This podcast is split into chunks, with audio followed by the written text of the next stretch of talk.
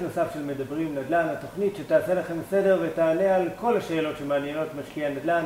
אני קובי זהבי והיום אני מארח את קובי טריקי, משקיע נדל"ן עם אה, ותק מפואר. אה, אהלן קובי, מה שלומך? אהלן קובי, אצלי בסדר גמור, אחלה.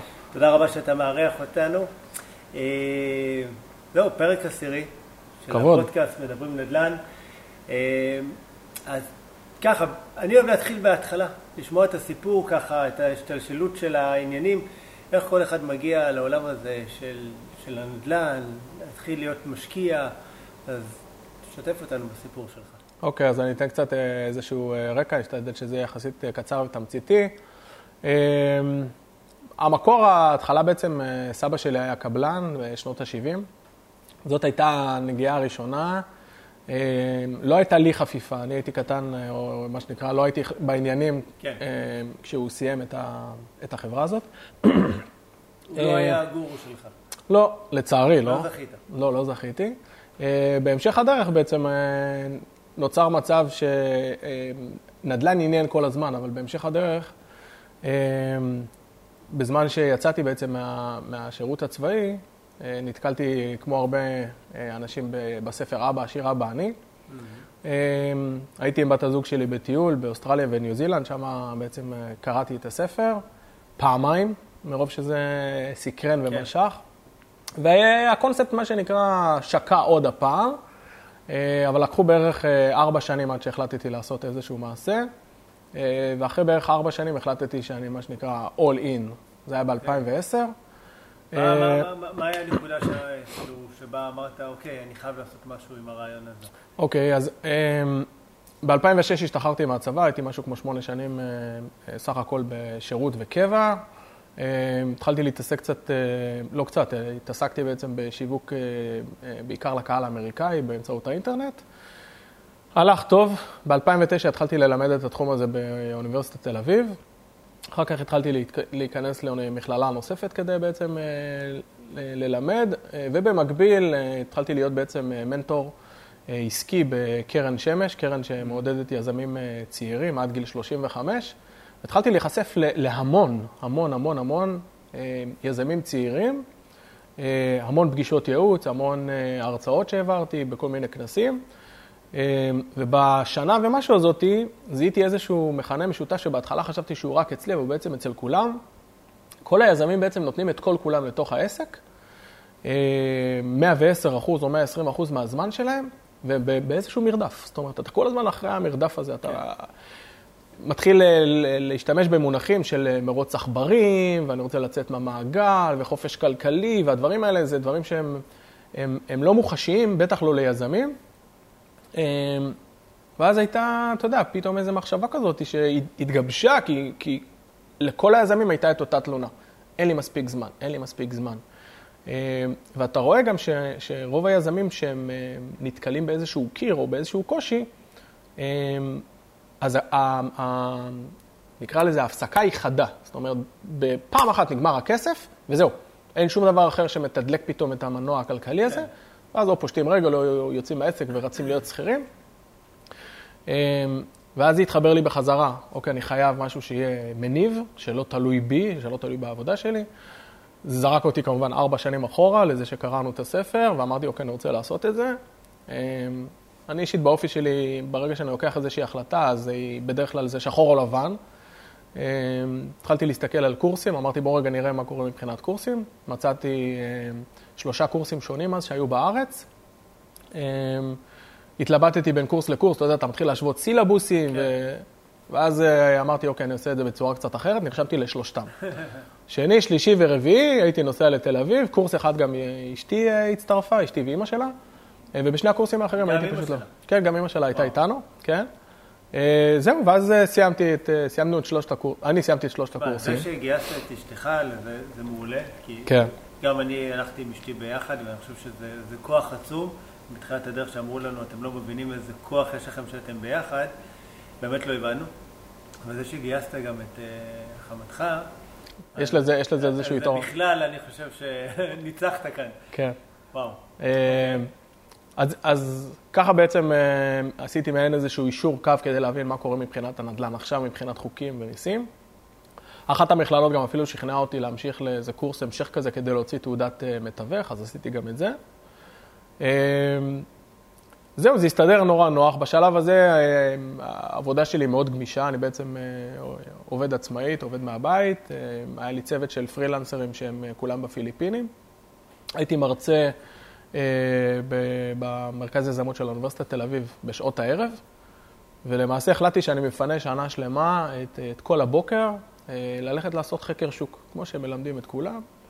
אה, וכך התחלתי לטייל בכל מקום בארץ. שנה שלמה. שנה שלמה, וואו. ממש. כל שנת 2011 בעצם הייתה שנה okay. אוקיי. אה, שחרשתי את, את הארץ, הרבה פעמים לקחתי את אשתי, הרבה פעמים לקחתי את, את אשתי ואת ההורים שלה. התירוצים תמיד היו בואו נטעם איזה פלאפל טוב, או איזה שוארמה מעניינת, או איזה גלידה okay. כן. טובה, אבל כל פעם הולכים, נוסעים. מה, מה, מה זה אומר מבחינתך חקר שוק? מה עשית בשנה הזאת? אז אני, אני אחלק את זה לשתיים, מה, מה תפסתי אז ומה אני תופס היום. היום אני מבין ש, שחקר שוק בעצם אומר להכיר את האזור שאתה הולך לעבוד בו אה, ברמה יותר טובה ממה שהדיירים מכירים אותו או התושבים מכירים אותו, כדי שתוכל לדעת מה השווי, אה, מה השווי האמיתי בעצם של הנכס, על זה אני מדבר. כמה יהיה לך קל או קשה, או מה תצטרך לעשות על מנת להשכיר אותו, ומה יקרה אם תרצה למכור אותו. אם אתה יודע את שלושת כן. הדברים האלה, זה אחלה. היום אני, אני לצורך העניין יודע שבתפיסה שלי, אה, שאני מכיר את השוק שלי, אה, זה שאם אני מכיר כמעט את רוב הדירות מבפנים, זאת אומרת שאם אתה תצביע לי היום על איזשהו בניין, אני יודע איך נראית הדירה מבפנים, לאו דווקא הדירה הספציפית, אלא אני יודע איך נראה הקונטור שלה כן. והפריסה, ואני יודע מה קורה על הגג של הבניין. זה אומר שהייתי בבניין הזה גם על הגג, מלמעלה, מלמטה, אני מכיר אותו, אני יודע את הדיירים. אז זה לגבי היום. אז פשוט אה, בגדול הייתי רואה מאות דירות, פשוט נכנס עם מאות דירות. כל דירה כזאת אתה מרגיש פחות או יותר את ה... נקרא לזה vibe. כן. אה, מקבל אינפוטים אה, ממתווכים, אתה פוגש הרבה מתווכים. עכשיו אתה פוגש אותו ביום טוב, ביום פחות טוב, כל פעם אתה מקבל ממנו... לו לעבוד, ביום שבא לו לעבוד. אז אתה מקבל הרבה מאוד מידע, לאט אתה, אתה מתחיל להצליב את זה. פגישות עם, נקרא לזה, עם השכנים. אנשים הרבה פעמים מדבר עם הספר, דבר עם המכולת, דבר עם כולם. לך, לך תראה בעצם אה, אה, מה קורה. אה, מי שבאמת עושה את זה, אז מגלה שרוב האנשים מאוד אוהבים לדבר. מאוד. מאוד מאוד מאוד. תגיד לו, תשמע, אני רוצה לקנות פה דירה, הוא מכניס אותך אליו הביתה, נותן לך איזה כוס קפה או תה, לא משנה. כמה סבלנות שיש לך, ואם אתה יודע קצת לדובב אנשים, אז הם יספרו את כל מה שצריך. בסיורי שטח שאנחנו מלמדים ככה איך אנחנו עושים חקר שוק וכאלה, ואנחנו מספרים שבעצם אנחנו הולכים, מדברים המון בהתחלה עם התושבים בשכונה, בכמה רחובות ש... שבחרנו ככה להשקיע בהם. תמיד מסתכלים, אבל מי ידבר איתנו? מי יענה לנו? וזה פשוט, אי אפשר להסביר במילים. נכון. שפשוט, אני חושב כולם, אני כמעט ולא נתקלתי במישהו שלא לא רצה לעזור. או שגם אם הוא מיהר, אז שתיים, שלוש דקות הוא ענה לך על איזה כמה שעות נכון, שרצית. נכון. זה, זה פשוט מדהים. נכון. אנשים צמאים, ואם אתה טיפה מחייך ואתה ככה נעים, הם, לפעמים אנשים גם שממהרים, אתה קולט שהם נתקעו איתך איזה רבע שעה, עשרים דקות, וסיפרו לך על הכל. זה יכול להיות גם הרבה יותר. היו לי לא מעט מקרים שאנשים אירחו אותי אצלם בבית לשעה. אפשר להיות קצת יצירתיים. אחד הדברים ש... שהיום אני כבר פחות עושה את זה, אבל אחד הדברים שהייתי עושה, הייתי פשוט עולה על אוטובוס בתוך השכונה. ואז אתה מתיישב ליד מישהו, אין לו לאן ללכת. כן. אז בגדול, אתה יודע, בטח אם אתה חוסם לו את המעבר. בדיוק, הושבת אותו ליד החלון. כן, אז יש לך עכשיו, אתה יודע, 20 דקות שאתם מטיילים בשכונה, כן. וזה כמו סיור כזה של אוטובוס קומותיים, שאנחנו נוסעים לאירופה לטיול. כן. הוא יכול להסביר לך פתאום, ואתה מעביר לו גם את הנסיעה, וזה תמיד אה, נורא נחמד, אבל... נכון, כן. אבל באמת השליטה הזאת בשוק, לדעת איך נראות הדירות מבפנים, נכון. אוקיי, בבניין הזה או בבניין הזה, נכון. זה משהו שהוא קריטי וזה משהו שמאפשר לנו גם לקבל החלטות בצורה מהירה. נכון. זה חוסך נכון, קטע נכון. של, טוב, תראה לי את הדירה. זו שאלה פשוטה, אוקיי, דירה לשיפוץ או שהיא... בדיוק. וטיק טק אתה מבין. נכון. אוקיי, עכשיו, מתווך גם עובד איתך ככה קבוע, מכיר את הראש שלך, הוא כבר ידע להגיד לך, שמע, הדירה מפורקת. נכון. אתה כבר בראש יודע, אוקיי, לחשב את העלות של השיפוץ. נכון. ולהגיד לו, אוקיי, סבבה, לקחתי או...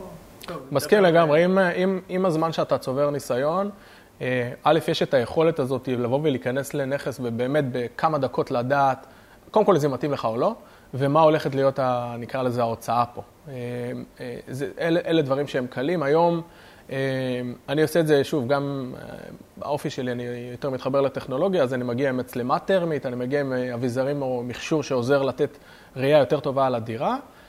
אבל גם הצד השני זה לדעת בעצם, נגיד, מה ההבדל בין בניין אחד במספר 5 לבניין אחר במספר 7, שאחד זה גיהנום ואחד זה גן עדן, נכון. וקשה מאוד להסביר את זה. אבל שוב, עם הזמן, או שאתה צובר טעויות, או שאתה רואה טעויות של אנשים אחרים, ואתה מכיר, ואתה יודע, ואתה נמצא שם באותו בניין, בבוקר, בצהריים ובערב, אתה יודע להגיד את זה. אז, אז זה היה, הייתי, הייתי שבוע שעבר עם איזושהי אה, אה, משקיעה כסיור חברי כזה ברחוב השומר בחיפה, והלכנו בערב, היה כבר משהו כמו שבע, זה כבר חושך לגמרי לפי השעון אה, חורף שאנחנו נמצאים בו.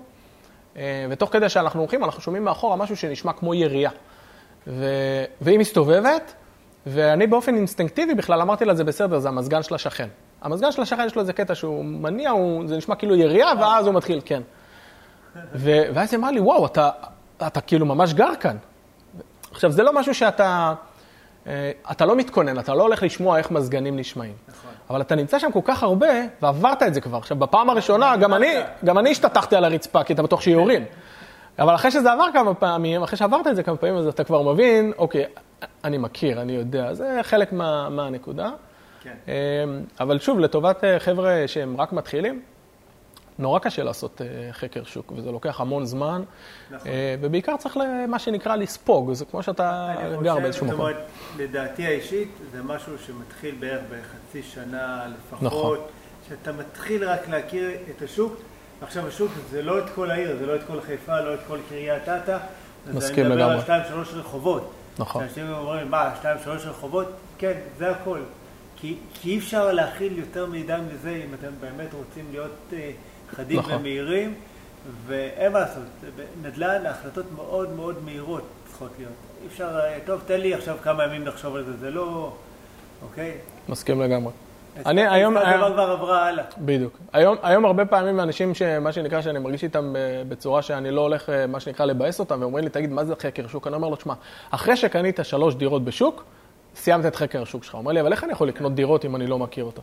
אבל זה בדיוק העניין, שעד שאתה לא בפנים, עד שאין לך דירה אחת לפחות, או שתיים, נכון. לעולם לא תדע את כל מה שקורה שם. אבל זה בסדר, זה חלק מהדברים. תמיד אפשר לעשות טעויות, ואנחנו משתדלים לצמצם אותם. עוד פעם, זה גם, זה נבנה הדרגתי. כי נכון. אוקיי, עשית חקר שוק, בסדר, יש לך ידע, מצאת דירה, לקחת, עכשיו לך תתמודד עם השמאי, עם העורך דין, עם השיפוצניקים, אוקיי, לך תכניס שוכרים. יש הרבה דברים בדרך שצריכים, אין מה לעשות, להשתפשף ולהתגלח עליהם נכון. לבד, שזה הפעם הראשונה. נכון. אבל אחר כך, אין מה לעשות, אתה, אתה, עולה, אתה עולה שלב, אתה עולה מדרגה, אתה חכם יותר, אוקיי, מאיפה שהיית לפני העסקה הזאת. אני גם חושב שבסוף, אחרי העסקה הראשונה גם מתייחסים אליך אחרת. נכון. כי אם יש משהו שמתווכים לא אוהבים, זה שמבזבזים להם את הזמן.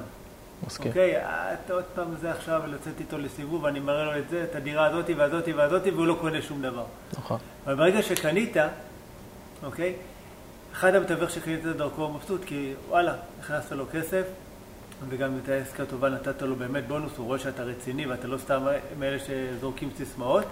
ויתר המתווכים אומרים, מה אני פספסתי שלא הצלחתי למכור לו דירה. נכון. אוקיי? ואז פתאום כולם מתייחסים אליך בצורה אחרת. והחוכמה היא, לפי דעתי, לעשות את העסקה השנייה כמה שיותר מהר. נכון. זאת אומרת, לבלבל אותם.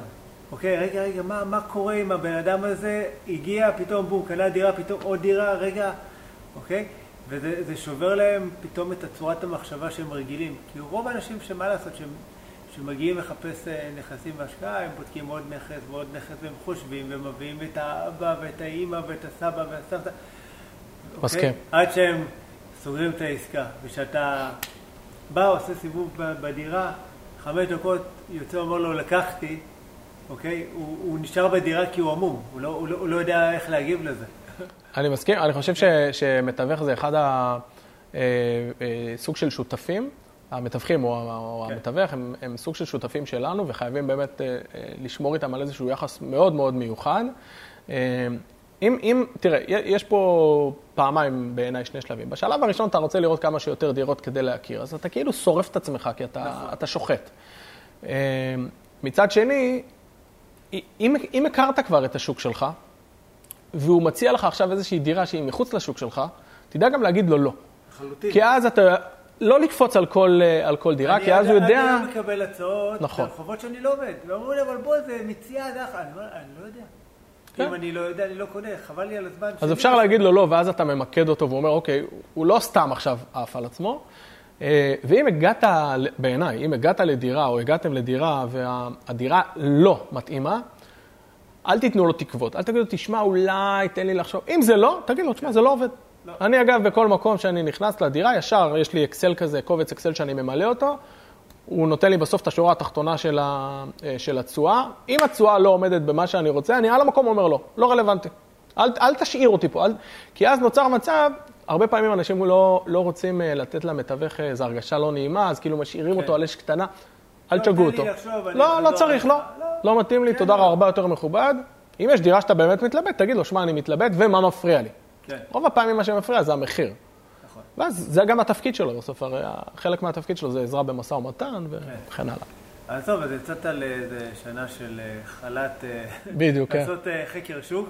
הסתובבת בארץ ישראל, אכלת הרבה שווארמה, פלאפל, המון, עם אשתך ועם חמתך, תענוג. כן. אוקיי, ומה אז קורה? אז אני מתמקד בגדול, היו בעיניי כמה שווקים שהיו נראים לי בסדר גמור. אה, היה את, אה, את באר שבע, הייתה על הפרק, עפולה, עכו וחיפה. אה, אם אני מתחיל לעשות את האלימינציה שהייתי אז, אנחנו מדברים על 2011, אז ההבטחה הגדולה של באר שבע הייתה הכפלת המסילה וכביש 6 שיגיעו. ואני בגדול ניסיתי לחפש בעצם למה לא. כי למה כן זה נורא כן, אבל למה לא? ואז עברו לי שתי רעיונות או שתי מחשבות בראש. המחשבה הראשונה הייתה בעצם שאם באר שבע הולכת להיות רק 45 דקות מתל אביב, למה לגור בבאר שבע? זאת אומרת, הסטודנטים ירצו לגור בתל אביב, אה, ילמדו בבאר שבע ויחזרו חזרה. אה, אז יש איזה משהו, היום אני חושב ששוב, ראש העיר שם עושה מהפכות, ואחד הדברים זה שהוא מייצר שם אה, מרכזי תעסוקה, בעיקר של תעסוקת הייטק וכן הלאה, אז... אבל אני אז פסלתי את, באר שבע. כן, הכל. אז אני לא פסלתי. מבלה שם, אבל יש שם אחלה מקומות בילוי לפחות. כן. מה שאני יודע. אז על זה זה, על זה, זה נפסל. אה, עפולה נפסלה, שוב, בגלל אה, מרחקים ומבחינת פוטנציאל. אה, עכו נפסלה, שוב, אני עושה את זה בסקירה מאוד מהירה, אבל עכו נפסלה בגלל בעיות שהיו שם בין, בין אוכלוסייה יהודית לערבית. אז, אם אתם זוכרים, היו כל מיני אינתיפאדות קטנות וכאלה, אז היו את הבעיות האלה. וחיפה הייתה נראית לי, מה שנקרא, כפוטנציאל מצוין. עיר נמל, יש את כל אמצעי התחבורה, ארבעה בתי חולים, טכניון, מכללות אה, וכן הלאה, וגם היו המון המון אה, תוכניות. חלק גדול מהתוכניות כבר יצא לדרך, הנמל החדש, זה כבר עוד רגע מסתיים, שיקוע הרכבת, חזית הים, דברים שאז הם, הם לא היו בעצם. הם היו על רמת התוכניות, אבל באיזשהו שלב אתה אומר, אוקיי, צריך לקפוץ למים, אני צריך אה, להחליט על זה. ואני, מה שנקרא, לקחתי את חיפה. אמרתי, חיפה, אזור הדר בעיקר. אה, זה היה בעצם היעד שבחרתי, שמתי אותו שמה. אה, שלושה חודשים אחר כך היינו בעצם בחתימת חוזה על הדירה הראשונה. אה, ובשונה מ... מ... מאיזושהי תפיסה שרווחת שצריך לפזר את הביצים, אה, אז אני אה, סוג של למדתי מוורן באפט שאומר, שים את כל הביצים בסל אחד ותשמור עליו. אז אני לא מפזר אה, נכסים, כל הנכסים שלי נמצאים בחיפה, ואני מאוד מאמין בזה. זה, זה מאפשר אה, קלות אה, יתרה, אתה, יש לך הרבה יותר שליטה, ובגדול... נשאר ב- ב control גם על השוק. נכון. כי זה השוק שלך. כן. אתה זה השוק שלך, מכירים אותך, יש, יש לזה המון יתרונות שאתה יכול לעשות מאשר להתחיל להתרוצץ עכשיו, נגיד, בין, בין באר שבע, פתח תקווה, עפולה וחיפה. אה, נוח לי מאוד עם התפיסה הזאת. אה, נכון לעכשיו, שוב, אה, עברו לא מעט שנים מאז, התפיסה הזאת לי מוכיחה את עצמה. אה, ואתה יודע, אני תמיד אומר גם בסוף, אתה יודע, אם וורן באפט עובד ככה, אז אה, גם לי זה נוח לעבוד ככה בסוף, כן. זהו, אוקיי. ככה התחלנו. ואז קניתם את הדירה הראשונה, ואיך מימנתם אותה? הדירה הראשונה בעצם, אה, אה, הייתה לנו איזושהי תפיסה שגויה, שוב, שנובעת הרבה פעמים אה, מההורים, של בוא נקנה את זה עם כמה שפחות הלוואה, עם כמה שפחות משכנתה. משכנתה זה רע. משכנתה זה רע מאוד, בטח אם זה ל-25 שנה. לקחנו את הכסף שקיבלנו, את כל הצ'קים שנשארו מהחתונה, התחתנו משהו כמו חצי שנה לפני כן, כל החסכונות שיש לנו, שמנו בעצם את כל הכסף ולקחנו עוד על זה הלוואת סולו קטנה, הלוואת סולו, מי שלא מכיר, זה סתם הלוואה כזאת בבנק. כן. אמ, זהו, עשינו איזושהי תוכנית עסקית, אז עוד התלהבתי, הגעתי למנהלת הסניף שם עם, אה, עם מצגת PowerPoint ומה אני עושה ומה אני קונה. אמ, עניין אותה? עניין אותה, כי אני חושב שפתאום גילתה איזה שוק כזה שמעניין אותה, כאילו, מה קורה בחיפה, ופתאום היא ראתה שהבאתי המון דברים ממהנדס העיר ותוכניות, והיא אומרת, וואו, כאילו, זה עניין אותה להכיר, פחות עניין אותה ההשקעה שלי. כן. וביקשנו, לא יודע, איזה סכום של 120 אלף שקל אה, כהלוואה, אז כאילו, אתה יודע, למה באתם אליי בכלל? כאילו, הפקידה כן. שלכם הייתה חותמת על זה. אמ, אבל אני, אני הסתכלתי על זה בתור טווח ארוך, זאת אומרת, הרעיון היה בעצם אה, אה, לייצר אצלה איזושהי תחושה שבפעם הבאה שאני אבוא, כי כבר תכננתי את הדירה השנייה, שהיא תגיד, אוקיי, יש פה מישהו שהוא יותר רציני ממה שבדרך כלל קורה, כן. נכון. אז ככה התחלנו בעצם. רוב האנשים לא מגיעים אה, ממוקדים. נכון. אז הייתה תוכנית, וכבר בתוכנית הזאת גם דאגתי קודם כל שיהיה את התאריך, וגם סיפרתי על הנכס הבא. היא כמובן לקראת הסוף קצת גיחכה כזה, לא, לא, לא יודע אם גיחכה, אבל אמרה לי, תשמע, עוד לא קנית אחת, אתה כבר מתכנן על השנייה, אתה יודע, פרה פרה, את כל מה שרגילים להגיד את זה. אבל אני רציתי שכשאני אבוא אליה בעוד, אה, בעוד, אני חשבתי שזה ייקח כמה שנים, אבל רציתי שאני אבוא אליה בעוד כמה שנים, אני אגיד לה, תסתכלי מה היה, זוכרת? מימשנו סגר. אה, זהו, אז שמנו את כל מה שהיה לנו פשוט, אה, והוספנו איזושהי הלוואה קטנה מהבנק. חזרנו הביתה, היינו שמחים, ואמרנו, טוב, עכשיו אנחנו צריכים, מה שנקרא, לחסוך, לחסוך, לחסוך, כדי שנסגור את ההלוואה ונוכל לקנות עוד אחת. אמ, לקח לי בערך ארבעה חודשים להבין שאנחנו מפספסים פה את כל העניין של נדל"ן בעצם, שזה לא הגיוני שאני עכשיו אחכה מרגע לרגע, כי, כי אתה רואה שפתאום המחירים זזים כל הזמן, הדברים זזים, ואתה גם פתאום אומר, רגע, למה, למה אני צריך לחכות? בואו נחפש עוד פתרונות. אה, ואז היינו במצב לא כל כך טוב, היינו בגדול ברמה של אפס הון עצמי, כי רצינו להיות מהחכמים. אמ, ואז בניתי עוד פעם תוכנית אה, נוספת. אמ, ניגשנו עוד הפעם אה, אה, למנהלת הסניף עם איזושהי תוכנית, באנו עכשיו עם משהו מאוד מאוד גרנדיוזי, בגדול, ביקשנו 375 אלף שקל בהלוואת סולו כזאת. אמ, היא כבר לא נפלה מהכיסא, היא ראתה כבר שהספקנו לעשות העברת בעלות, וכבר יש צ'קים, ונכנסה לחשבון, וראתה שהצ'קים נכנסים, ו... שזה עובד. שזה עובד, ושהחבר'ה האלה לא מקשקשים, כאילו, הם באמת נראים לי צעירים ולא כל כך מבינים, אבל יש פה משהו. אבל ביחס, נראה לי שלמי שנפגשת איתו ביום-יום, אני חושב שעשית רושם ראשוני מאוד מאוד טוב. כנראה. אתה יודע, עם המצגת, והגעת מאוד מאוד ממוקד, שאתה יודע מה אתה רוצה. נכון. תשמע, אין מה לעשות. זה עושה את זה. זה נכון. עושה את זה, ו... רושם, וגם העניין שאתה יכול לחזור אליה ולהגיד לה, תראי, זה לא שאני עכשיו עוד פעם אה, פועל מהבטן, גם בפעם הראשונה לא פעלתי מהבטן. הייתה לי תוכנית מראש לשני נכסים. אז לא ראיתי, אתה יודע, אם הייתי יודע, אז הייתי צריך לבוא לה עם תוכנית לעשרה נכסים, אבל אני ידעתי על שני נכסים, אה, ופתאום היה נראה לה בסדר. אה, אז אגב, שוב, זה כבר, אנחנו בתחילת 2013, עוד לא, היה, עוד לא הייתה רגולציה של בנק ישראל, מבחינתה, קח הלוואה של כמה שאתה רוצה. לקח קצת זמן, אה, אבל הצליחה לאשר הלוואה של 375 שקל, החזר של בערך 5,000 שקל בחודש. אה, ויצאנו לדרך, בעצם נתנה לנו יותר ממה שהיינו צריכים לדירה הבאה. אה, הדירה נקנתה במשהו כמו 285 אה, אלף שקל, אז נשאר לנו עוד כסף אוקיי, לשיפוץ, למה שאתה רוצה, כן, כבר למס רכישה, עם כל מה שאתה רוצה. ובעצם נכנסנו לאיזשהו מצב כזה שאמרנו, אנחנו נעבוד שלב אחרי שלב, ובכל פעם שאנחנו, זאת אומרת, נתכנן עוד דירה ועוד דירה, ובכל פעם שנגיע לשלב של המימון, נפתור אותו נקודתית. זאת אומרת, היום, היום אני באמת מבין, ואני אומר את זה גם לכולם, כסף זאת לא באמת בעיה. תמיד, תמיד אפשר למצוא מאיפה. זה אולי יעלה לך קצת יותר, או תנאים אה, פחות טובים. זאת לא הבעיה, בטח לא עכשיו. אה, וככה באמת אה, התחלנו להתגלגל, נכס אחרי נכס אחרי נכס אחרי נכס.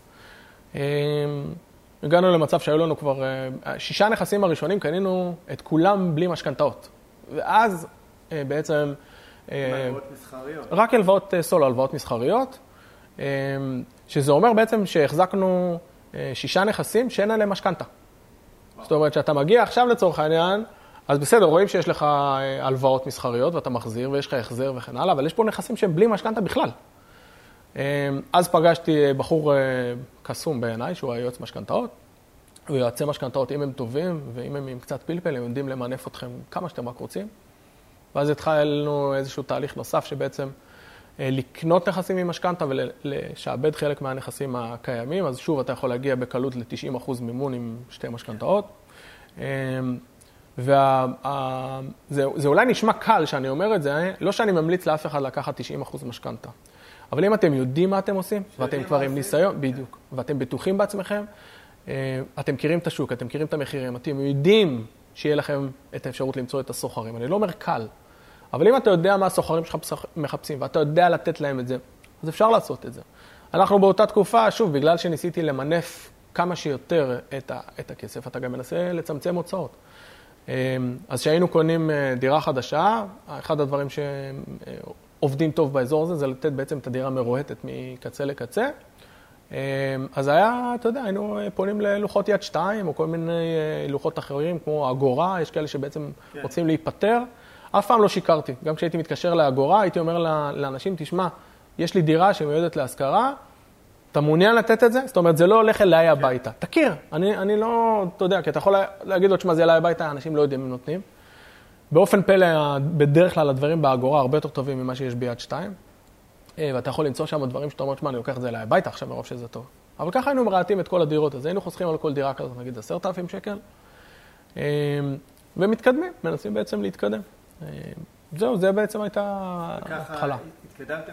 עכשיו, יהיה איזה שלב שכבר הברז קצת נסגר מבחינת לימוד? כן, היה, כן, איפשהו באזורים האלה, אחרי הדירה השישית בעצם הגענו עוד הפעם לבנק. שם כבר הייתה רגולציה שלבנק אסור לתת בעצם הלוואות לרכישת אה, נדל"ן, לפחות ביודעין. כן, התחילו להפעיל קצת קשיים. היה קצת יותר קשיים, אה, ואז אה, יצאנו מהפגישה הזאת, אני יצאתי עם פרצוף קצת חמוץ כמובן, אז יצאה סגנית מנהלת, ויצאה אשתי מהחדר של המנהלת, ואני הייתי בעצם האחרון, וכשאני הולך עם הגב, אז היא קוראת לי רגע ואומרת לי, קובי, אני רק רוצה לספר לך, שהלוואה לטובת אה, רכישת אה, נדל"ן, זה אני לא יכולה לתת לך. אבל בסמכותי כמנהלת אה, סניף, אני יכולה להציע לך מגוון הלוואות אחרות, כמו למשל לרכישת דירה, לשיפוץ דירה, ניתוחים פלסטיים. ואז אתה יודע, נופל לך האסימון, יום למחרת היינו שם, הגשנו בקשה להגדלת חזה, אשתי כמובן לא עשתה שום ניתוח כזה אף פעם, אבל הגשנו בקשה שהיא כאילו להגדלת חזה. קיבלנו הלוואה סולו שוב של 200 אלף שקל, בתנאים שהם מאוד מאוד טובים. ובעצם אתה מבין שצריך לדעת איך, איך לשחק את המשחק. אף אחד לא, לא אה, יבוא ויעזור לך. אם אתה רוצה לעשות את זה, שוב, תעשה עם הדברים אה, אה, מה שאתה מבין. תראה שאתה לא נופל נגד החוק, אבל כן. אין, אין שום בעיה, אנחנו בדקנו את זה ואמרנו, רגע, שאלנו גם במפורש, אם אנחנו מקבלים עכשיו 200 אלף שקל להגדלת חזה, ואז אנחנו מתחרטים, לא קורה כלום, אתם לא חייבים.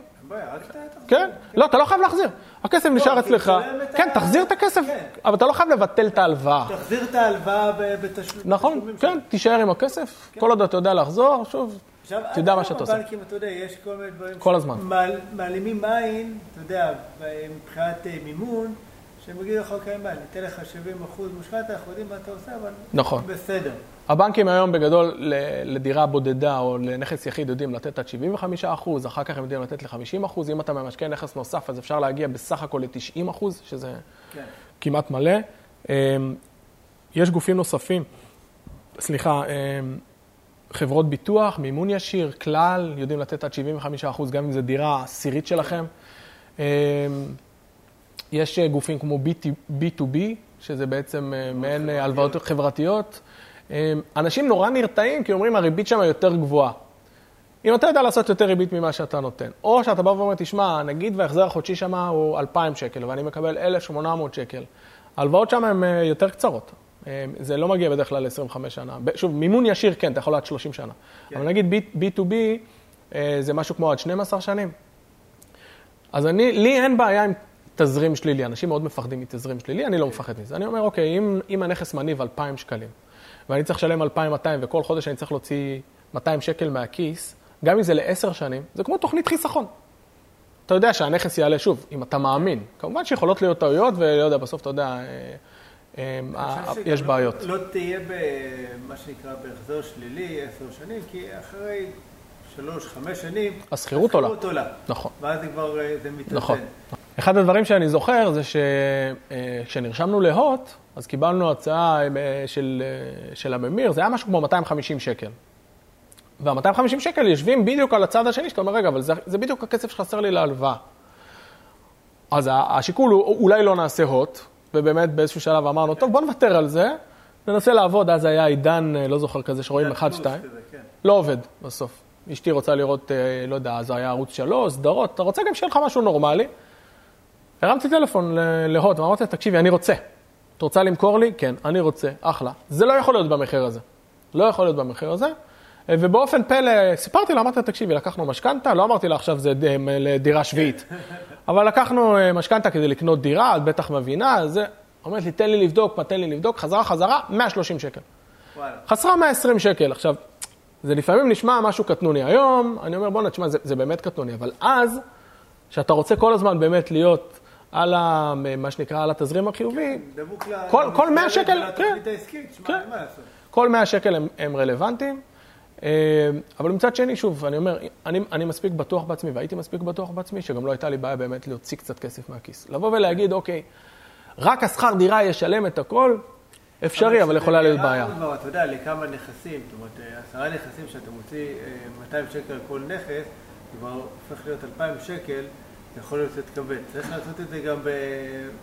א', נכון, אבל ב', שאתה, בתיאוריה, אתה צודק. כן. לרוב האנשים כנראה עוד 2,000 שקל יכולים להיות קשים. אה, בפועל תלוי, כבר יצא לי להיות עם כמה חבר'ה שפתאום אתה מגלה שרק הסיגריות שלו זה איזה 800 שקל בחודש. אז תפסיק לעשן, הנה 800 שקל. אבל אני לא בא לשנות עכשיו אנשים, כן. כי לרוב זה לא קורה. אה, אבל כשהגעת כבר לעשרה נכסים, אז הנכס הראשון כבר מספיק העלה את עצמו, והשכירות כבר עלתה. כשאנחנו התחלנו, השכירות הממוצעת הייתה בערך 1,400, השכירות הממוצעת היום היא 2,100, ואנחנו לא מדברים על עשרות שנים, אז זה כל הזמן עולה ומדביק את עצמו. חלק מההחזרים כבר יורדים, בטח אם לקחת הלוואות קצרות, בהתחלה היינו לוקחים הלוואות סולו, אז הלוואות של שש שנים, רובם נסגרו. שוב, אתה צריך להבין איך, איך אתה מתגלגל. אני לא אומר עכשיו בוא ניקח... לאן אה, עובד. נכון, וג, וגם אתה לא קופץ, אף אחד לא קונה עשרה נכסים מחר, נכון. ו, ובוא נעלה. אם יש לך את היכולת, טוב, אם אין לך, כן. כל אחד עם הזה שלו. אני יושב עם אה, משקיעים לפעמים שיש באמת אה, הון עצמי מבורך, ואומרים, אני רוצה לקנות עכשיו, אתה יודע, ארבעה נכסים, חמישה נכסים, בוא, בוא נתחיל מהילד הראשון. ברור. בוא נקנה קודם כל נכס אחד, נכון. נקפץ אותו, נביא סוחרים, תראו שמתאים לכם. איך אומרים? שלב שלב. אני, אז אני חושב שזה הדבר הכי חכם שיכול להיות. יכול להיות שלא מתאים להם להתעסק עם סוחרים. נכון. יכול להיות שאתה יודע, זה, זה יכניס אותם לאיזה לחצים, או כל מיני, אתה יודע, רגשות כאלה שהם לא ידעו להתמודד איתם. יכול להיות שזה לא בשבילם. מסכים לגמרי. אתה יודע, לרוץ גם לקנות ארבע דירות במכה, לא נכון, יודע. נכון. אתה יודע, כשאתה מחפש את העסקאות הטובות... כן, זה לא מגיע ארבע ב... לך באותו יום, זה...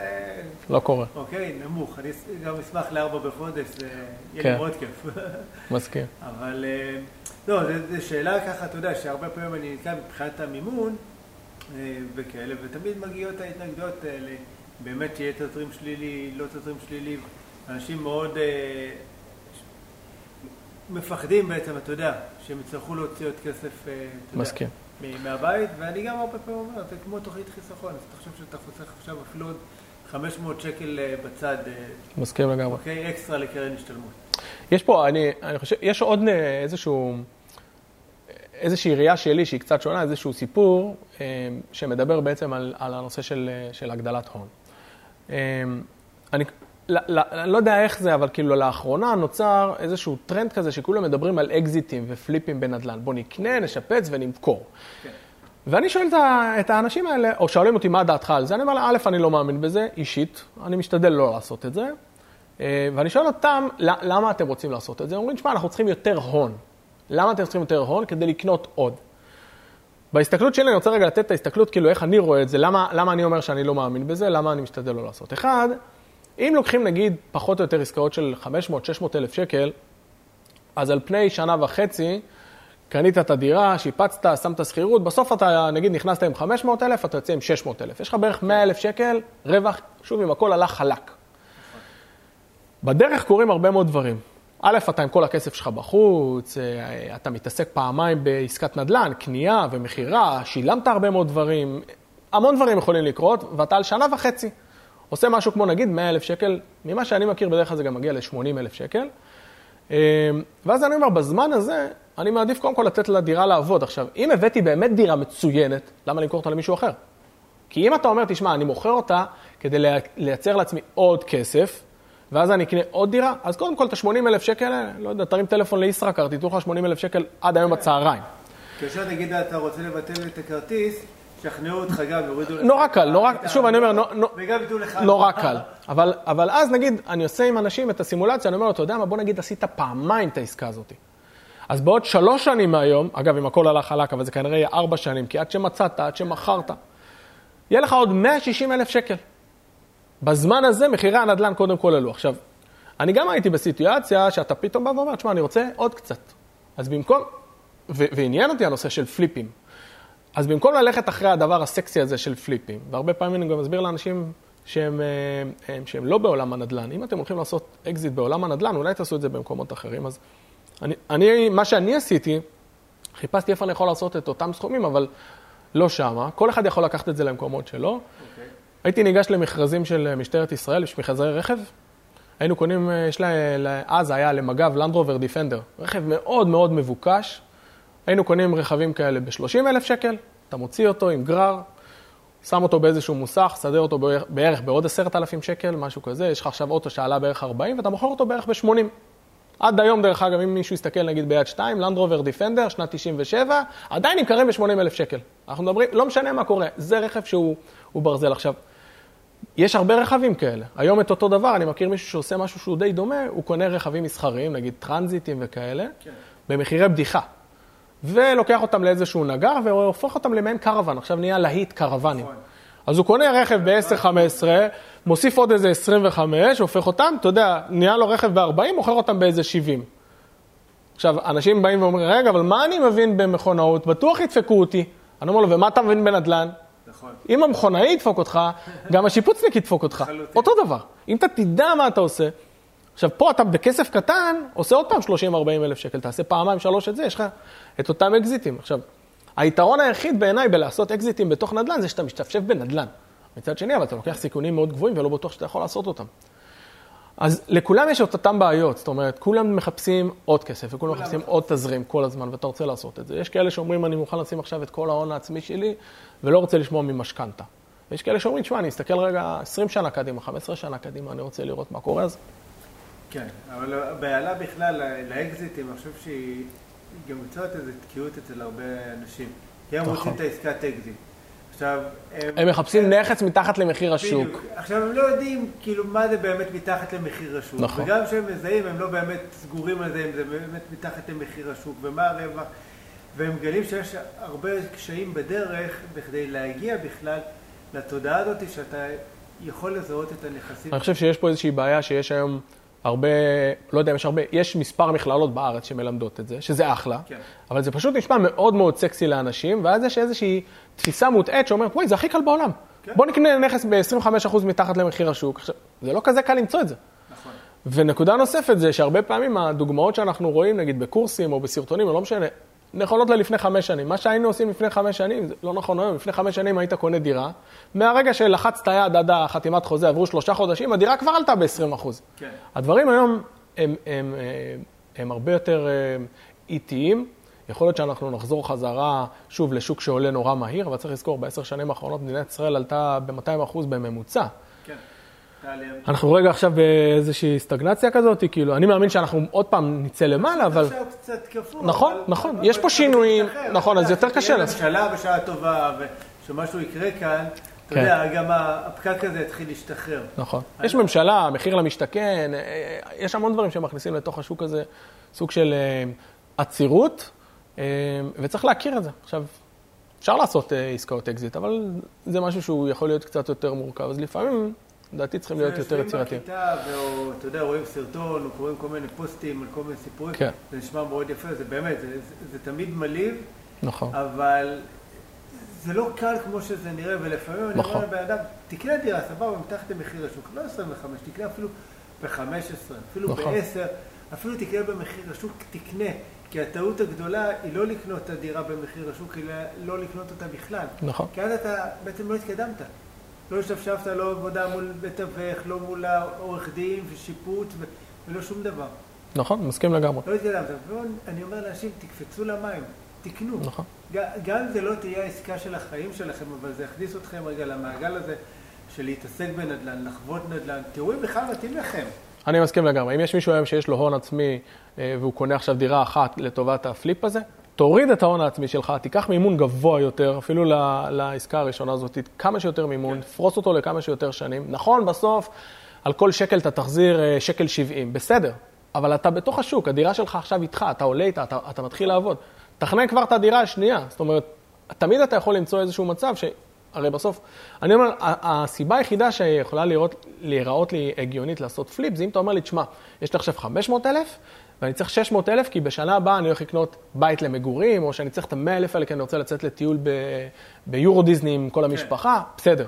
אבל אם זה לטובת עוד נדל"ן, תמנף. תמצא את הדרך שלך, שוב, לך ליועץ משכנתאות שיבנה לך את זה, ותתקדם עם זה. היום האפשרויות להכניס עוד כסף, אקסטרה כסף, הן הרבה יותר גדולות. נכון. כאילו, יש מיליון דרכים איך... אה, מסכים לגמרי. לעשות את זה. אני בשנים, כאילו, האחרונות, עוד לפני שהגעתי לנדל"ן, אוקיי, עשיתי כל מיני דברים באינטרנט. מסכים. לא, שלא קשורים בכלל לאמזון, כל מיני אתרים שהקמתי ושמתי שם פרסומות, ופתאום, אתה יודע, בום, עוד כמה מאות שקלים, אוקיי, ואתרים טובים אפילו יכולים להכניס גם אלפי שקלים בחודש, ואתה אומר, רגע, וואלה, זו הכנסה פסיבית.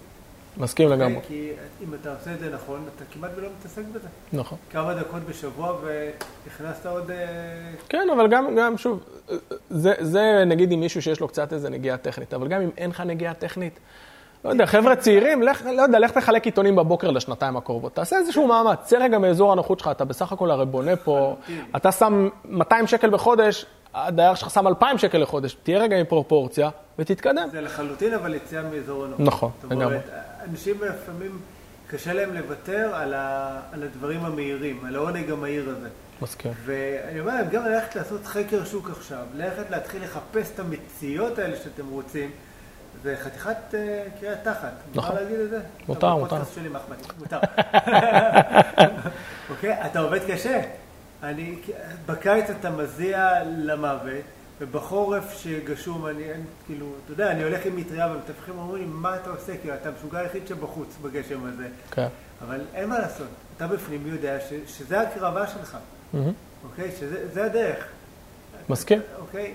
אז צריך באמת לצאת מאזור הנוחות מעבר אפילו לעשייה, גם לבנות איזו תוכנית כלכלית אה, ביתית, במקום לטוס עכשיו שלוש פעמים בשנה, אין מה לעשות, לצאת פעם בשנה לחופש. כן. צריך, צריך לעשות ויתורים. אם אתה כן. רוצה להשיג משהו, אתה חייב לוותר על משהו.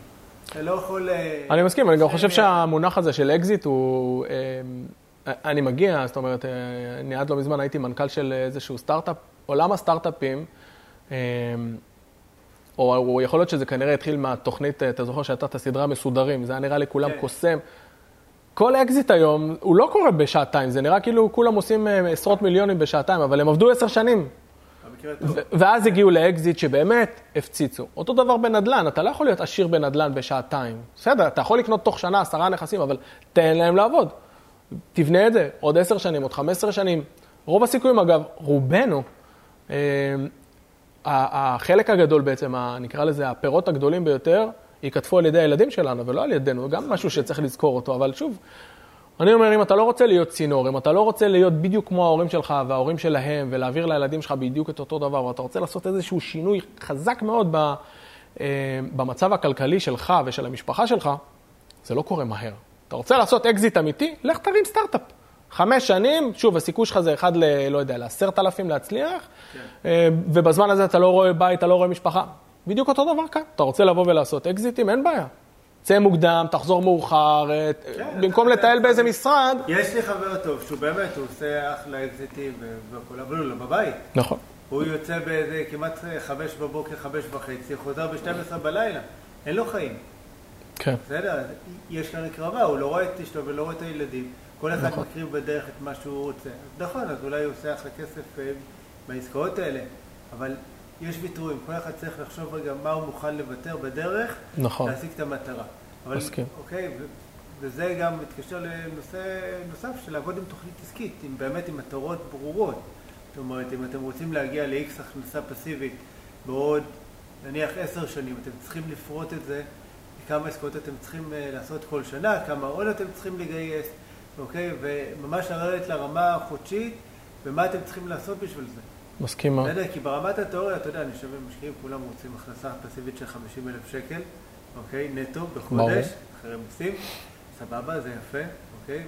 ואני מאוד מאמין שלהציב מטרות גבוה, אבל צריך להתחיל לפרוט את זה. כשאתה מתחיל לפרוט את זה לכל מיני אה, פעולות קטנות, אתה מגלה ש... אוקיי? זה לא כזה פשוט. והיציאה מהאזור הנוחות היא פשוט אה, בלתי נמנעת. נכון.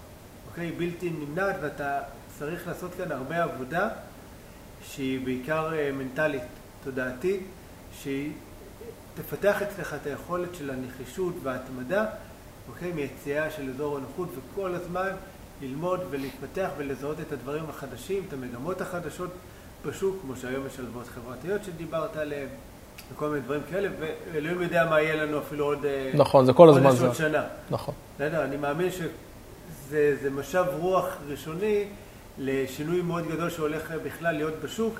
כן. בכלל, לפי דעתי אפילו בעולם המשכנתאות, אה, זה שפתאום אה, כל מיני חברות ביטוח וכאלה מביאים עכשיו 75, אפילו יש כאלה שאפשר גם לקבל דרכם 80 אחוז נכון. מימון, נכון, זה בריבית גבוהה, אבל מתישהו, אתה יודע, אולי הבנקים יגידו, סליחה, למה הם כן ואנחנו לא? נכון. ואז פתאום, אוקיי, השוק מתהפך. אולי מסכים. נוכל לזכות שוב לקבל מימונים ככה גבוהים, ו... כן. אוקיי, והקרנבל יתחיל שוב פעם מחדש. אבל עד אז צריכים באמת להיות מאוד יצירתיים, ולחשוב מאיפה אנחנו מביאים תמיד את האקסטרה כסף הזה, בכדי להמשיך להשקיע ועוד ועוד ועוד ועוד ועוד ועוד. נכון. אוקיי? אין לי, אין לי, זאת אומרת, אין לי איך להוסיף ולחדד עד כמה אני מסכים, או להדגיש כמה אני מסכים איתך. א', זה חוזר חזרה לתחילת השיחה הזאת שלנו, שגם אני וגם אתה הבנו שצריך לקחת את, אה, את בת הזוג או את האישה איתנו. אה, זה חלק מה, מהתהליכים המנטליים. אתה לא יכול לעבור תהליך מנטלי לבד ופתאום להיות איזה משקיע נדל"ן אלוף ו- ואשתך בבית אומרת, שמע, אני לא מאמינה בהלוואות או במשכנתאות. אה, ויש דברים נוספים ש, ש, שאתה חייב בעצם אה, לקחת אותם, זה נקרא לזה צעד אחרי צעד, או, או לאט לאט לשנות את, ה, את כל התפיסה שלך, אם זה יציאה מאזור הנוחות שלך, או לבוא ולעשות איזה שהם שינויים שאתה רוצה להתקדם איתם, אז באמת, אם יש לך תוכנית עסקית, אז קל לעשות אותה. עכשיו, לרובנו, תוכנית עסקית נראית משהו כמו הנכס הראשון או הנכס הבא, אני משתדל שתוכנית עסקית תהיה לפחות לחמש שנים קדימה. כן. אני רק אה, בן 40, חגגתי ממש עכשיו 40, אבל לפני חצי שנה כבר הלכתי לקורס אה, של אה, חברת פעמונים או מכללת כן, פעמונים, הם עובדים עם ביטוח לאומי, ועשיתי קורס שמיועד להכנה לפרישה. זה קורס שמיועד לבני 62 ומעלה. כולם היו סביבי, היו 40 אנשים, 62 ומעלה, הם כבר פנסיונרים. ואני, הילד. כן, הילד, מה אתה עושה פה? אני אומר, חבר'ה, אני רוצה לדעת מה קורה. אני לא רוצה להגיע לגיל שלכם ולגלות, דפקו אותי, כן. לא נתנו לי. אני רוצה עכשיו לדעת שאני 25 שנה לפני, לדעת ממה להיזהר. ממה להיזהר, ממה... מה לעשות? עכשיו, אף אחד בגיל 40 או בגיל 30, בטח, לא חושב בכלל על פנסיה. אף אחד לא מדבר על זה. אז גם אף אחד לא, לא מתייחס לזה. בסדר, אז אה, מה מפרישים, לא מפרישים. אבל אתה יכול לשנות את כל הדברים האלה, לצורך העניין, את החסכונות שלך מגיל 40 ולהסתכל עליהם. לדעת לאן אתה מגיע. מדינת ישראל כל הזמן מרימה פה דגלים.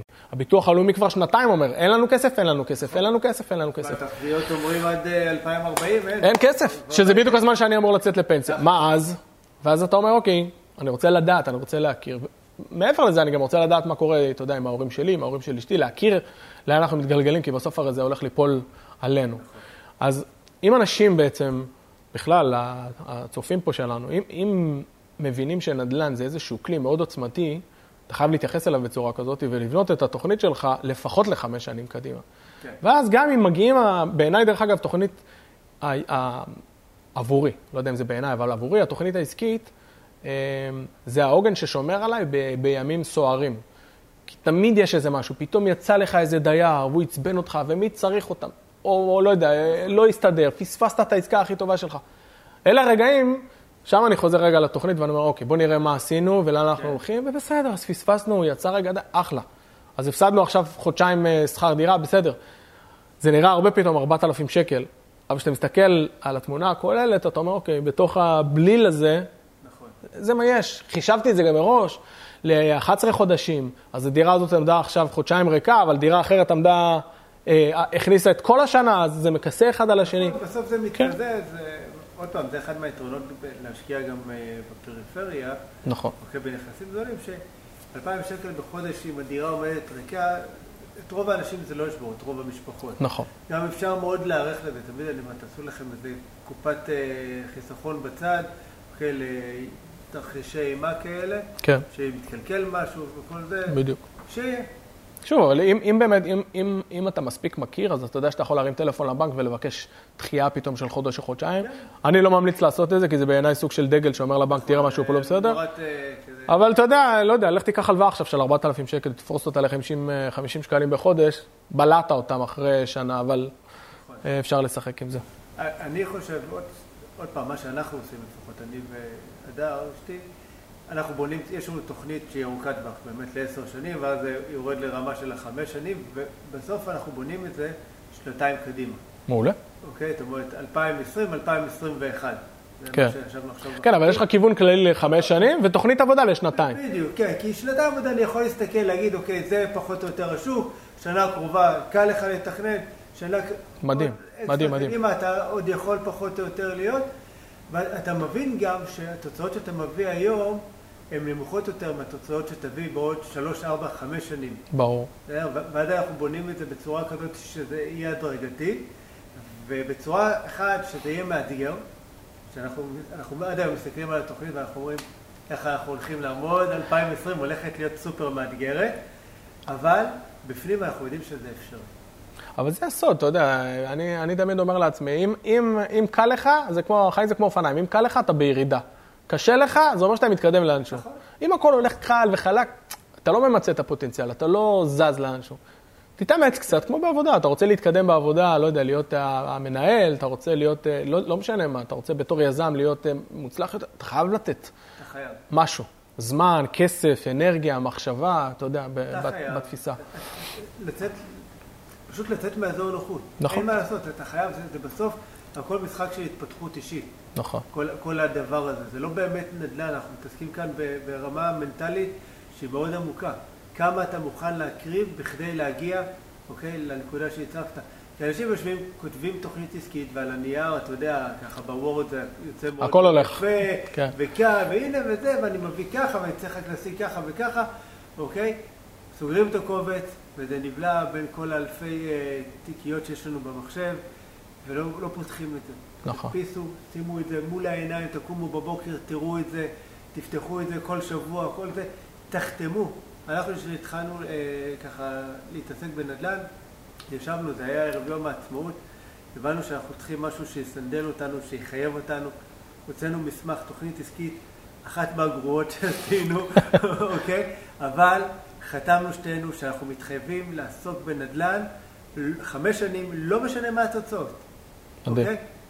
וזו התוכנית העסקית. מתי אנחנו הולכים לשטח, מה מאוד, מאוד קצת, אתה יודע, נאיבי זה היה, אבל... אבל עדיף תוכנית שהיא אבל- חצי אפויה אבל- אבל מאשר יד- כלום. ידע, ידענו שזה מחייב אותנו, כן. אוקיי? ובאמת, אבל זה מה שעשינו, אוקיי? ירידה לשטח, אז חקרנו את השוק, למדנו והכל, ולא הייתה ברירה. אלה הימים, פינינו לזה זמן, פינינו לזה משאבים, ופשוט התחייבנו לעצמנו, לא לאף אחד אחר, זה היה שלנו. ולאט לאט למדנו, למדנו גם כן איך בונים תוכנית עסקית טובה יותר, למדנו איך באמת העולם הזה שנקרא נדל"ן באמת עובד, אוקיי? לא בכיתה הממוזגת שמספרים לך, אתה נכנס, רואה את הדירה, לוקח, טה טה טה, אוקיי? והמתווך מתקשר, מביא לך את הדירה, סבבה, זה קורה. אבל זה קורה אחרי שצברת ניסיון, אחרי שהראית באמת שוואלה, אתה יודע על מה אתה מדבר, אתה יודע מה אתה עושה, שאתה בעיקר יודע גם לקבל החלטות מהר, כי המתווך שיש לו עסקה טובה, לא רוצה לבזבז זמן. ברור. הוא רוצה לסגור את זה בטלפון אחד, ברור. שאוקיי, שהוא יודע שעוד שעה יש לו מישהו אצל העורך דין. וזה דורש די הקרבה, אין מה לעשות. מסכים. זה גם מבחינת ההתנהלות הפיננסית בבית. אז במקום לנסוע עכשיו ולנסוע עם מכוניות מפוארות וכאלה, אז אנחנו הולכים, קונים דירות, נכון. אוקיי? שחברים שלנו בונים אה, כל מיני וילות, ואתה יודע... כן. ו- כל אחד, שוב, כל אחד כן. עם הפוקוס שלו. הכל סבבה, כל אחד יעשה מה בא לו. אבל אנחנו תמיד מסתכלים, אם עכשיו, אתה יודע, חודש בתאילנד, ולהחליף אוטו וכל זה, אנחנו עושים חשבון, אתה יודע, אישי שלנו. נכון. אוקיי? אנחנו מעדיפים קצת אחרת כרגע. תוך אמונה וידיעה, אוקיי, די ברורה, שעוד כמה שנים כל זה יתהפך, ואנחנו נוכל ליהנות מהפירות. מסכים. אני, אני היום, שוב, אני ואשתי, אנחנו בתפיסה היום שאנחנו לא חוסכים על חוויות, אז אנחנו דואגים לטוס, יש לנו שלוש בנות, אז זה מסורבל בלי שום קשר לצד כן. הכלכלי, אבל דואגים לטוס הרבה. כל דבר שהוא חווייתי, כן. לחלוטין. כל דבר שהוא עכשיו, לצורך העניין, נגיד שדרוגי אוטו וכאלה, אנחנו מחכים לזה הרבה מאוד זמן. אה, והמחשבה היא באמת, אנחנו, אנחנו הולכים לעשות איזשהו צי, שינוי על הציר הזה, נגיד, אה, אתה יודע, אם אתה מסתכל על עץ המשפחה, מפה, מפה, מפה, מפה, לא קיבלנו את כל העושר עלינו, אנחנו הולכים כן לעשות את השינוי הזה. אה, זה לא אומר ששוב, החיים הם לא, אתה יודע, לא, לא אה, בהכרח, אתה לא חי, אה, נקרא לזה כמו אה, אני והאוכל על השולחן, אני לא חוסך במה, במה שלא צריך לחסוך, לא חוסכים. יש תמיד מקומות שאפשר לחסוך בהם, אה, וה... ה- בעיניי ההסתכלות היותר מעניינת, שאתה רוצה לדעת, אוקיי, איך, איך אני לוקח צעדים שהם, שהם דרסטיים, אבל לא דרסטיים מדי, אז כתבתי השבוע איזשהו, באיזשהו פוסט בפייסבוק, שיתפתי את זה, שבאחת העסקאות, מה שנקרא, הלכתי עד הקצה מבחינת המימון, ולקחנו באמת את כל הכסף, אה, ויצאנו, מה, והיינו אה, בחתימת חוזה, ויצאנו מעורך דין, ונתנו צ'ק של אה, כמעט 50 אלף שקל, שזה 10% מהעסקה, ולא היה לנו כסף לקופיקס. זאת אומרת, הכרטיס האשראי שלי היה עד הקצה, והכרטיס האשראי של אשתי עד הקצה. ואתה אומר, חמישה שקלים. ואתה מחפש באוטו, אתה, ואתה אומר, לא יכול להיות שקניתי עכשיו דירה בחצי מיליון שקל, ואין לי חמישה שקלים לקופיקס. לנו, זה היה בהתחלה נראה קצת מוזר, לא התבאסנו מזה, אבל אמרנו, תשמע, זה ירידה לצורך עלייה. אנחנו מבינים, בסדר, לקחנו פה צעד חריג מדי, היינו על, על הקצה, הייתה פה עסקה שלא רצינו לפספס אותה, אבל אתה מתגלגל. אז זה מקרה באמת שהוא אה, קיצון, שאתה אתה מגיע לרמה שאין לך חמישה שקלים, אבל אתה יודע שבעוד חודש ייכנס הכסף מהשכר דירה, אז הכל ישתחרר, אתה, זה עניין תזרימי. נכון. ו, ואז זה, זה קצת הפריע לי, אז קצת ניסיתי לקרוא ולחפש מה אנשים מדברים על זה, ואז ה, היה מישהו, של, שוב, זה, זה מעין מנטרה כזאת שאומרת שאני, זה לכל החיים, זה בראש. בן אדם שהוא עני, אין, הוא תפוס שהוא עני. מרושש זה זמני. זאת אומרת, כבר אז היו לי, אתה יודע, לא מעט דירות, ואתה יוצא מדירה נוספת, ואתה יודע שהכסף מגיע ועוברים פה מאות אלפי שקלים, אבל אין לך חמישה שקלים לקופיקס. אז, אז הבנתי את ההבדל בעצם בין מרושש, שאתה אומר, תשמע, כרגע אין לי כלום. תמכור דירה, אתה יודע, אתה קונה את- הסניף הקטן הזה של קופיקס, אבל זה ההבדל בין עני לבין, לבין מרושש, וזה התחיל לשמור עליי קצת ב, ב, אני זה בקונספטים. עניין של תודעה, של state of mind, כאילו יש כאלה שאתה יודע, יכולים לעשות מיליונים, אבל הם עדיין נשארים אותם עניים, כן, שהם היו נכון. בתור ילדים. תראה, אחד מהדברים שאני משתף ככה על כל ההתנהלות פיננסית, אה, אוקיי, בכלל, שאנחנו עושים אה, בבית, אתם אומרים לי, כן, אבל צריכים גם ליהנות בחיים. אנחנו נהנים, אנחנו טסים, אנחנו נוסעים, אנחנו מבלים, אוקיי, מסעדות, אה, אוקיי, עם הבנות שלנו, וה- והכל טוב ויפה. אבל יש לזה מסגרת תקציב. ברור. זאת אומרת, זה, זה תחום באיזה משהו, שזה מה שאנחנו אנחנו, אה, מוכנים, אה, אתה יודע, היינו תמיד שמחים לטוס גם אה, 12 פעם בשנה, מה אכפת לנו? ברור. בסדר? אבל זה לא יקדם אותנו להשיג את המטרות שאליהן אנחנו שואפים. לא, אבל גם בסוף אם תיקח עכשיו זוג אחר שעובד וחוסכים את הכל ורק נהנים מהחיים ולא חוסכים, הם גם לא טסים 12 פעמים בשנה לחו"ל. נכון? בסוף הכמות טיסות שאנחנו עושים, זהה אולי טיפה יותר אפילו מ- מה- מה- מהמקבילים אלינו. שוב, התפיסה היא כל הזמן כמה באמת הדברים שהם חשובים. אז אנחנו לא מחליפים רכב כל שנה, אה, אני משתדל אף פעם לא לקנות רכב חדש מהחברה, כי יש איזו ירידת ערך כזאת שהיא לא מצדיקה. שוב, אני אומר, את החוויה הזאת שלי אישית זה לא עושה הרבה, של לקרוע את הניילונים מהכיסאות, אז זה או שאני אעשה בעתיד או שאני לא אעשה בכלל.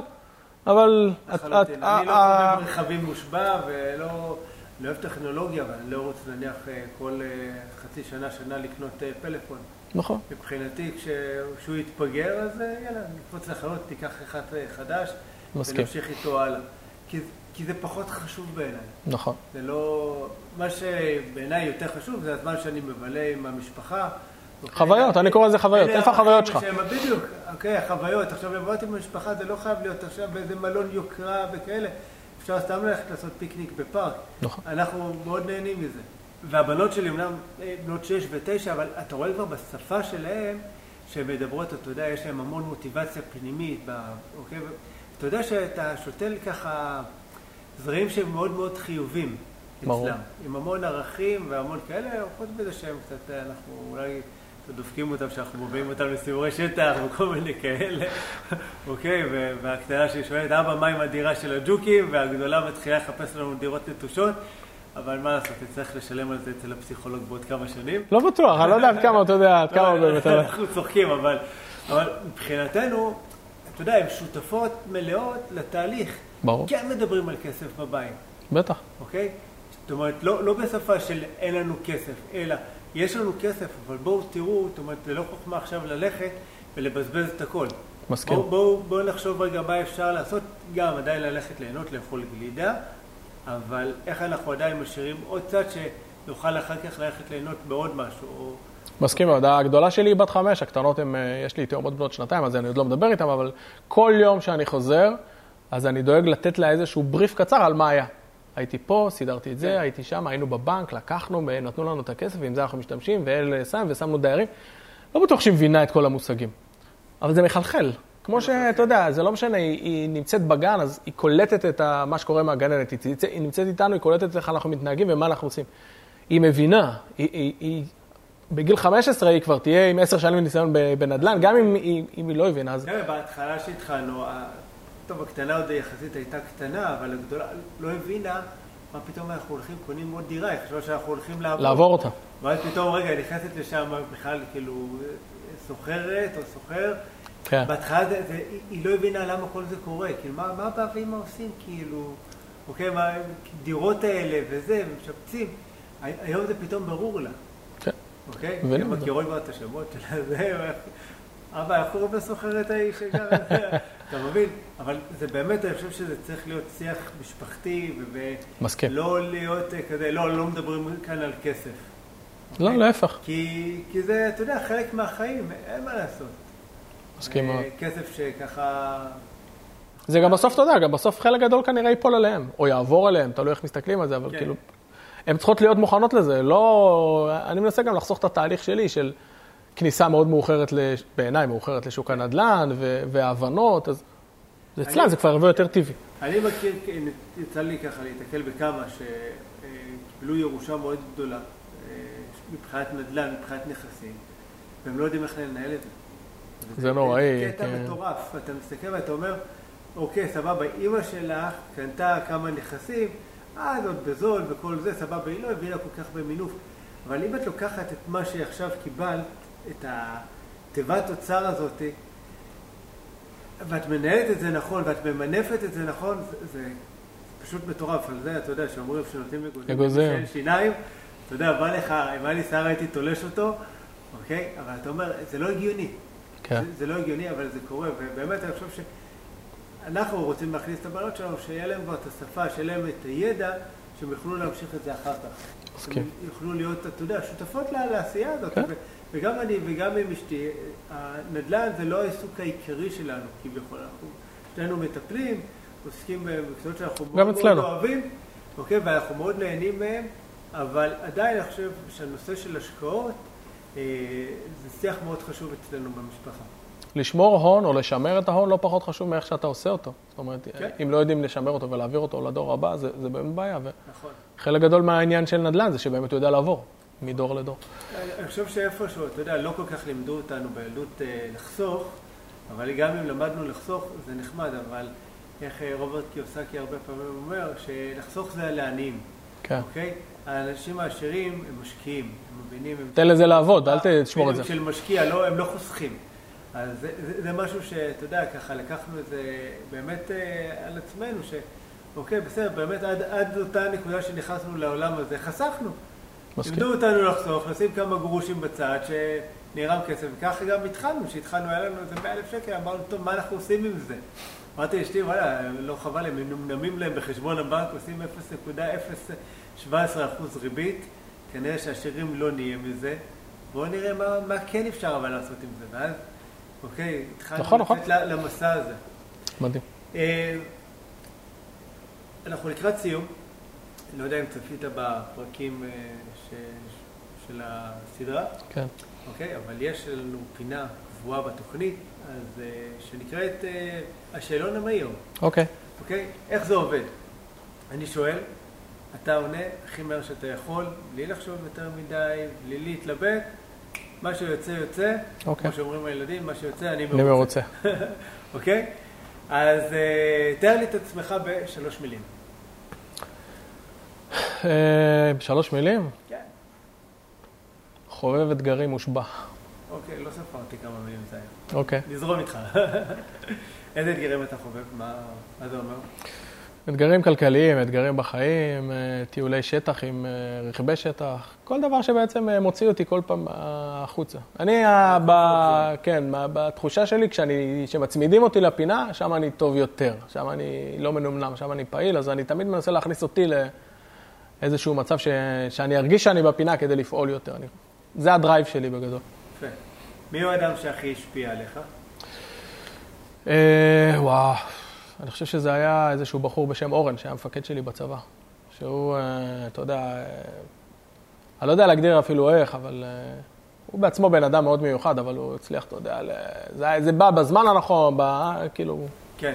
טוב, ה- האנשים הנכונים מגיעים בזמן הנכון. כן. כשאומרים שהתלמיד מוכן, המאסטר מופיע. בדיוק. אה, ספר מומלץ? אה, אני כמעט לא קורא ספרים של אה, סיפורת וכאלה. אני חושב חשוב והתעשר. אוקיי. אבל הוא כבד מאוד. אבל. כן. ואם לא זה, אז יש Never Split the Difference, איזשהו ספר שמדבר בעצם על איך לנהל משא ומתן, בכלל, בחיים. אוקיי. אז אלה שתי הספרים שלי, אני לא יודע מה הייתי ממליץ לכולם, אבל... תרגמו אותו לעברית? כן, יש אותו גם בעברית, אני לא יודע איך הוא נקרא בעברית, אבל... אה, תחפש. כן. לא קראתי. אה, אוקיי, הדבר הראשון שהיית לוקח איתך לאי בודד, לדעתי את אשתי. אשתך. יפה. והדבר האחרון שהיית לוקח איתך לאי בודד?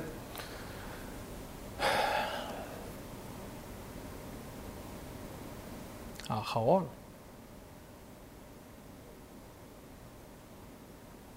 כנראה רדיו. רדיו. אוקיי. אה, העצה הכי טובה שנתנו לך? אל תפחד.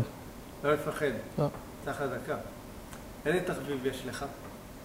תחביבים? אה, טיולי שטח בג'יפים, זה משהו שאני מאוד אוהב. אה, ואני גם מדריך נסיעות לחו"ל, מדריך טיולים. אה, יפה. כן. זה משהו שהוא משלב אה, הדרכה ולהיות בחו"ל ולהיות עם אנשים, אה, משהו שהוא קצת מוזר. בדרך כלל אנשים עושים את זה ביציאה לפנסיה, אבל אני כבר שם כמה שנים. טוב, אז אה, איפה אתה רואה את עצמך בעוד עשר שנים? בישראל כנראה. אה, כנראה עם יותר זמן פנוי. לדעתי עם איזה האנגר נחמד שבו אני יכול להתעסק עם, עם צעצועים שהם אה, רחבים, משאיות, כל מיני דברים כאלה. כן, אתה אוהב את כן. המכונאות, מכניקה ודברים. כאלה? כן. מגניב. אה, אם היו עושים סרט על החיים שלך, לאיזה ז'אנר הוא היה שייך? נראה לי מדע בדיוני. מדע בדיוני. רוב הפעמים שאנשים שומעים את הזה שלי, אז אה, מה קשור זה, ומה קשור זה, ומה קשור זה, ומה קשור זה, אבל חשבתי שרק לי תמיד אומרים, אבל מה קשור רגע מטפל ברפואה סינית? זה זה. לנדל"ן, זה זה. לזה, כאילו שאתה זה. לא כן. מבינים. נכון. אוקיי, גם אני לא מבין, אבל זה- זה- זה החיה, כאילו, מה עכשיו תתווכח למה לזברה יש פסים? כאילו, כשהייתי בגן, אני זוכר את זה טוב מאוד, היו שואלים ילדים בגן, אני לא יודע אם עדיין שואלים את זה, אבל הגננת הייתה שואלת, מה אתה רוצה להיות שתהיה גדול? ואני תמיד הייתי אומר לה, מה האופציות? כאילו, תגידי לי מה אני אבחר. אל תגידי, כי מה שאני יודע, בסדר, גנן, רופא, נגר, טייס, אסטרונאוט. יש עוד דברים. זה נשאר אצלי עד היום, אני עדיין לא יודע מה אני רוצה לעשות כשאני אהיה גדול, אז אני כל פעם, אתה יודע, כיוונים אחרים. חולקים לא רק את השם. גם את ה... זה, נראה כן. משהו בשם שלנו. טוב. טוב, עכשיו שאלה באמת מעניינת. אתה מוכן אליה? מקווה. לאן היית הולך אם היית בלתי נראה? אמ, אני חושב שהייתי רוצה להיכנס ל...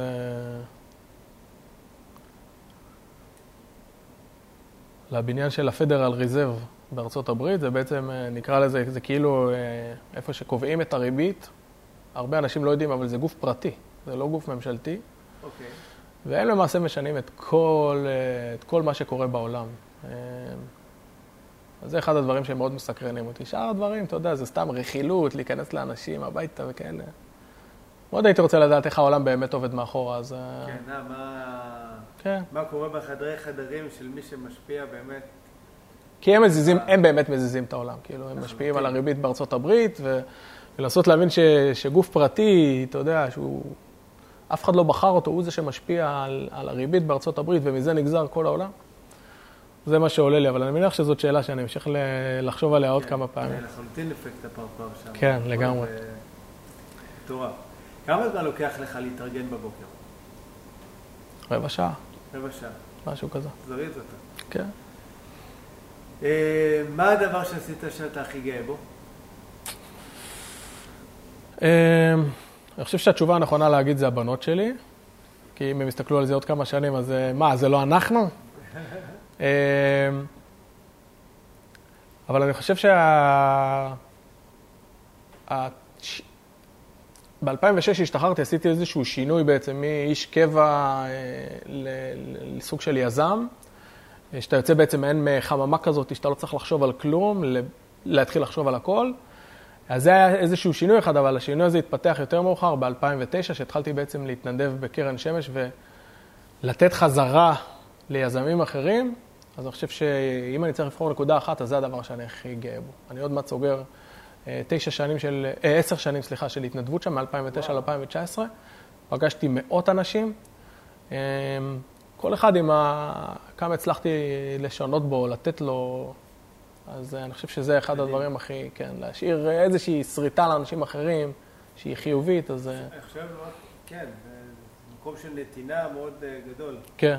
זה, שוב, זה, אני אף פעם לא יודע אם אני יותר נותן או יותר מקבל, כי אתה תמיד לומד משהו חדש, ואתה תמיד, עצם זה שהם שואלים אותך, אה, אז אתה חושב על דברים אחרים, אבל הם כמובן מסתכלים על זה שאתה יודע, בסוף בא מישהו שנותן את כל הניסיון שלו ולא לוקח על זה כסף, אז וואו, זה, זה נתינה ענקית. אבל זה תמיד, אתה יודע, אתה נותן ומקבל, וזה באמת משהו ש... זה, זה אבל כל לעשות בנתינה, אתה יודע, אני ככה עם הבודהיזם, מדיטציות וכל זה, והרבה פעמים מדברים על נתינה, שזה בעצם המתנה הכי גדולה שאתה יכול לתת לעצמך. נכון. כי זה ממלא אותך, זה נותן לך תחושה של סיפוק, תחושה שאתה עושה משהו שהוא מאוד מאוד חשוב. כן. אה, זה מקסים, כל הכבוד לך. תודה. שאלה אחרונה, אה, את מי היית ממליץ לי לראיין בפרק הבא? וואו. אה, לא הבטחתי שהיא תהיה קלה. נכון.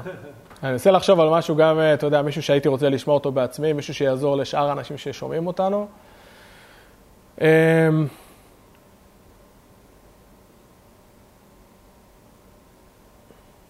חושב שאני, שוב, אני הולך פה קצת גם על משהו שהוא אישי, אז הייתי הולך על מהנדס העיר חיפה, אבל okay. אוקיי. זה משהו שיכול להיות מעניין, כי אני חושב שהחבר'ה האלה בכלל, מהנדסי הערים שיושבים נגיד על צמתים גדולות כמו ירושלים, תל אביב וחיפה, יכולים לתת לנו איזושהי הסתכלות על מה הולך להיות פה ב-20 שנה הקרובות. הייתי רוצה להגיד, אתה יודע, שר הפנים או שר השיכון והבינוי, החבר'ה האלה זזים כל כך מהר, או שר התחבורה, הם... אבל לפני שהוא נכנס לתפקיד, כן. הוא כבר עבר לתפקיד אחר. אז... ומהנדסי ערים יכולים להיות גם 20 שנה בתפקיד שלהם, והם באמת, אתה יודע, הם נטולי פוליטיקה והם רוצים לראות את הדברים, אז זה לדעתי משהו ש... שהייתי מסתכל עליו. אופציה אחרת זה למצוא איזשהו משקיע, אתה יודע, שמגיע מעולמות שהם לא נדל"ן, ולנסות להבין ממנו, נגיד מאיזה מנהל בית, מנהל, אה, אה, בית השקעות, לנסות להבין ממנו מה הוא עושה בעצמו, כי הרי הוא כל הזמן נוגע שם בכסף. כן. אה, ולהבין את זה. אז אה, אלה שני הכיוונים שעולים לי כרגע בראש. כן? טוב, פתחת שתי כיוונים חדשים. אה, נראה למי נצליח להגיע. כן. אוקיי. אנחנו יעדים ואתגרים, זה חלק מחיינו. אז תודה רבה לכם שככה ביליתם איתנו. אם אתם לא רשומים לערוץ, אתם מוזמנים להירשם, תלחצו על הפעמון, שתוכלו לקבל התראות שפרק חדש עולה. זהו, תודה רבה קובי. תודה רבה, שמחתי. ונעים. תודה רבה. להתראות ובהצלחה. תודה רבה. ביי ביי.